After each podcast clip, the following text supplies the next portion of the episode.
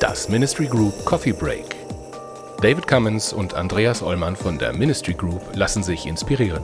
Rund um Transformation und die neue Arbeitswelt. Heute sprechen Andreas und David mit Stefan Grabmeier über endlose Spiele.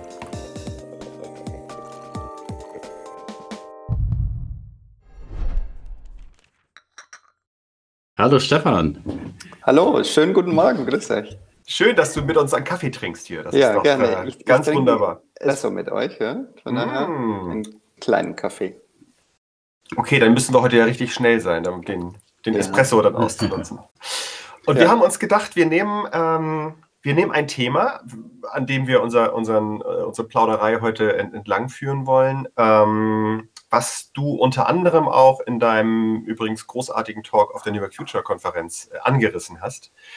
Ähm, da hast du nämlich gesprochen über endlose Spiele und ich fand das mhm. äh, einen extrem spannenden Gedanken. Was sind endlose Spiele und warum hilft es sich darüber ja. Gedanken zu machen?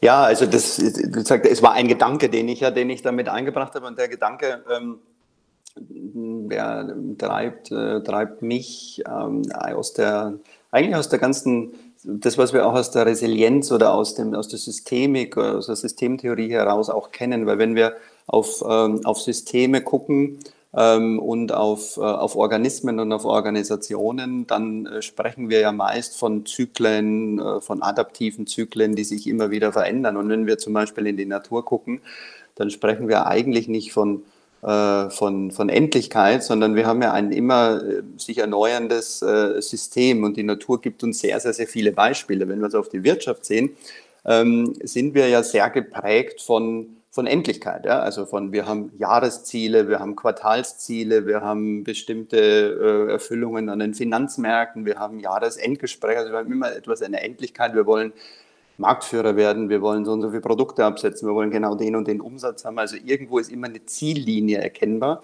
Das kennen wir aus dem Sport. Ich denke, äh, es gibt äh, Systeme, wo, ähm, wo das sehr, sehr viel Sinn macht. Aber ähm, oder wenn wir äh, über, über Sieger oder Konkurrenzkampf sprechen, dann glaube ich, ist Sport ein gutes, aber haben wir es in anderen Situationen? Also in unserer Beziehung, gibt es da einen Beziehungssieger? Ja? Also gewinnt da irgendjemand? Ja? Ähm, in der Wirtschaft haben wir das. Ähm, und ich glaube, das führt uns einfach zu, zu, zu einem anderen Denken. Und ähm, was mich da sehr geprägt hat, also ein Beispiel, ähm, ich hatte an der Schule meiner Kinder ähm, eine Baumakademie gemacht mit Plan for the Planet. Und ähm, dort lernen Kinder, also man kann mit 80 Kindern teilnehmen und die Kinder lernen eben etwas über das ganze Thema Natur, Klimawandel, CO2 und wie das mit den Bäumen zusammenhängt. Und das hat einen Theorieteil und es hat einen Praxisteil, nämlich wir sind raus in den Wald und haben Bäume gepflanzt. Wir haben so rund 800 Bäume mit, mit, äh, mit 80 Kindern gepflanzt. Und was uns der Förster gelehrt hat, ganz zu Beginn, wo er uns so eingewiesen hat, hat er gesagt, einen Baum, einen Wald, den pflanzt du nie für dich, den pflanzt du auch nie für deine Kinder, sondern den pflanzt du immer für deine Enkelkinder. Also dieses Generationendenken, und das ist das, was ich mit, mit, mit äh, endlosen Spielen meine. Ähm, und jetzt bringe ich noch ein Beispiel aus der Wirtschaft. Amazon und äh, Jeff Bezos hat das ebenfalls mal seit, ich glaube, so seit ein, eineinhalb Jahren äh, spricht er sehr häufig davon. Mein Ziel ist, Amazon so lange wie möglich im Spiel zu halten. Ja? Und um das geht es. Das ist mit endlichen und unendlichen Spielen gemeint. Bei, bei endlich endlichen Spielen gibt es Gewinner. Das heißt dann, es gibt bei unendlichen Spielen gibt es keinen Gewinner, also geht gar nicht um Gewinn, sondern um. Also es ist also aus meiner Sicht anders definiert. Also der Gewinn ist, wenn du im Spiel bleibst. Ja? Ähm, also Gibt also es gibt mehrere Gewinner, wir sind genau. alle Gewinner. Oder gibt es einen Corona-Sieger? Nein, es geht darum, dass wir aus sozusagen hier herauskommen und ich bleibe jetzt in der, in der Wortsprache, im Spiel bleiben. Ja.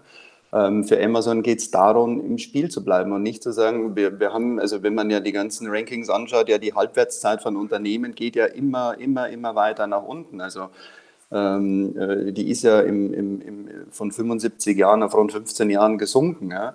Ähm, ähm, Und da geht es eben, wie, wie halten wir uns im Spiel, also diese Adaptivität, diese Resilienz aufzubauen, dieses Zyklen zu verstehen, wo müssen wir uns erneuern, wo müssen wir aber auch generationsübergreifender denken. Und ähm, eins, was mich auch noch sehr äh, ja, begeistert hat, ist, ähm, liegt ein bisschen weiter zurück, rund 800 Jahre, wenn wir in die Indianerstämme gucken. Und das war so kurz bevor die amerikanische Verfassung äh, entstanden ist oder zumindest ähm, hat es Einfluss darauf genommen, ist das sogenannte Irokesengesetz.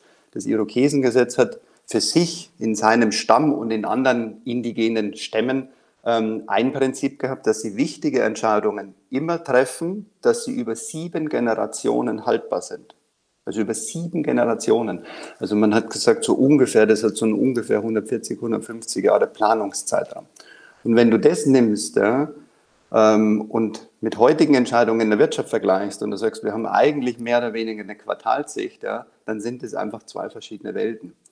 Und ich glaube, wir würden anders über Nachhaltigkeit, wir würden anders über äh, Ressourcenverbrauch, über ähm, Effizienz und Effektivität und so weiter sprechen, wenn wir einen viel längeren Horizont haben. Und das sehen wir ja auch in kapitalmarktgelisteten Unternehmen versus inhabergeführten oder Mittel, wenn wir in den breiten Mittelstand gucken. Ja.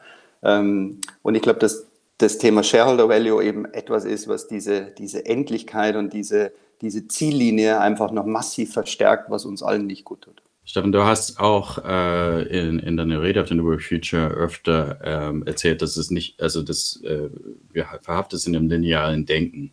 Wie, wie passt das zusammen mit mhm. äh, mhm. unterschiedliches mhm. Spiel und mhm. Enkelfähigkeit und. Nachhaltigkeit?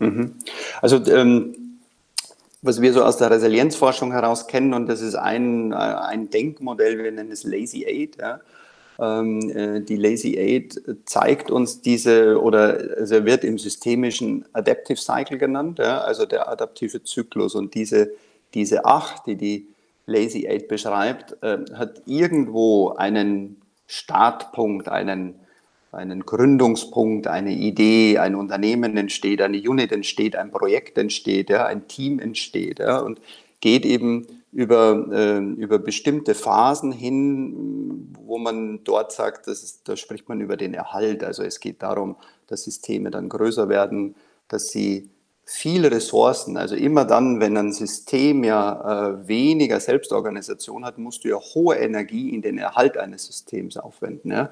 Also das kennen wir. So organisatorisch sind es meist so irgendwie 40, 50 Mitarbeiter, wo du dann sagst, hm, brauchen wir eigentlich, wir denken über Führung nach, wir müssen über Administration nachdenken und und und. Das sind so die ersten Schritte. Ja? Also das skalierst du, kannst du natürlich nach oben skalieren. Und irgendwann kommt immer der Punkt einer sogenannten Krise. Das ist das, was wir jetzt natürlich erleben, aber das hast du im Wettbewerb, im Produktzyklus ja, und und und. Also es sind dann einfach die Gedanken, was machst du ja, und, und wo kommst du? Und das ist dann so ein, so ein Abschwung hier eigentlich in so eine Runderneuerung hinein. Ja. Und da ist immer die, die Frage, geht deine Energie in den Erhalt eines Systems? Also wendest du noch mehr auf, wirst du noch härter, bist du noch kosteneffizienter, um quasi die Ressourcen in das bestehende System zu bringen? Oder kommst du wieder quasi in einen neuen Aufschwung, also in einen adaptiven Cycle und hast sowas wie eine Erneuerung? Und wenn man dieses Prinzip, das ist jetzt nur ganz einfach erklärt, ja, aber wenn man dieses Prinzip durchgeht, und das ist eben dieser adaptive Zyklus ähm, und eben Resilienz, also das macht Systeme einfach resilient, wenn sie sich immer wieder auch in einer Erneuerung äh, sehen. Und diese Systeme kannst du auf jedes Unternehmen äh, eigentlich auch anwenden. Also wir tun das sehr viel äh, in unseren Projekten, ähm, auch von den Typologien, wo sind Menschen, wo haben Menschen ihre Stärken, ja, also quasi in welchem Zyklus sind sie denn, sind sie denn stark und äh, fühlen sie sich wohl. Ähm, also damit kann man sehr, sehr gut, glaube ich, arbeiten. Ja. Du hast dich ja, also du redest ja nicht einfach nur, weil du dich das interessiert über, über solche Themen, sondern weil du eine ganz, ganz lange äh, Erfahrung auch in ganz klassischen Organisationen und ganz klassischen Beratungskontexten und sowas hat, hast. Und dich dann aber irgendwann ja entschieden hast, du möchtest ähm, ein Buch schreiben, in dem du diese ganzen Themen zusammenfasst und das ist genannt äh, Kopföffner für besseres Wirtschaften. Mhm. Ähm, und im Prinzip reden wir ja gerade darüber, ne? also über, über Ansätze, wie wir grundsätzlich in dem kapitalistischen System ähm, Nachhaltigkeit reinbauen können, um die großen Themen die wir in der Welt haben, damit abbilden zu können?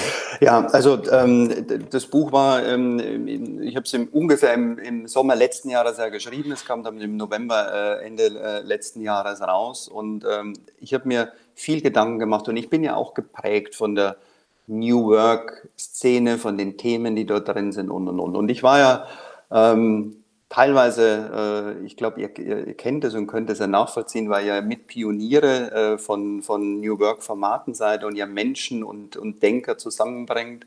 Ähm, aber manchmal sehr, sehr enttäuscht, weil ich glaube, dass die Menschen, äh, in, in, die sich mit New Work beschäftigen, alle ein, ein, ein anderes Mindset haben, Dinge verändern wollen, Dinge, äh, sage jetzt immer auch neu denken im System Arbeit.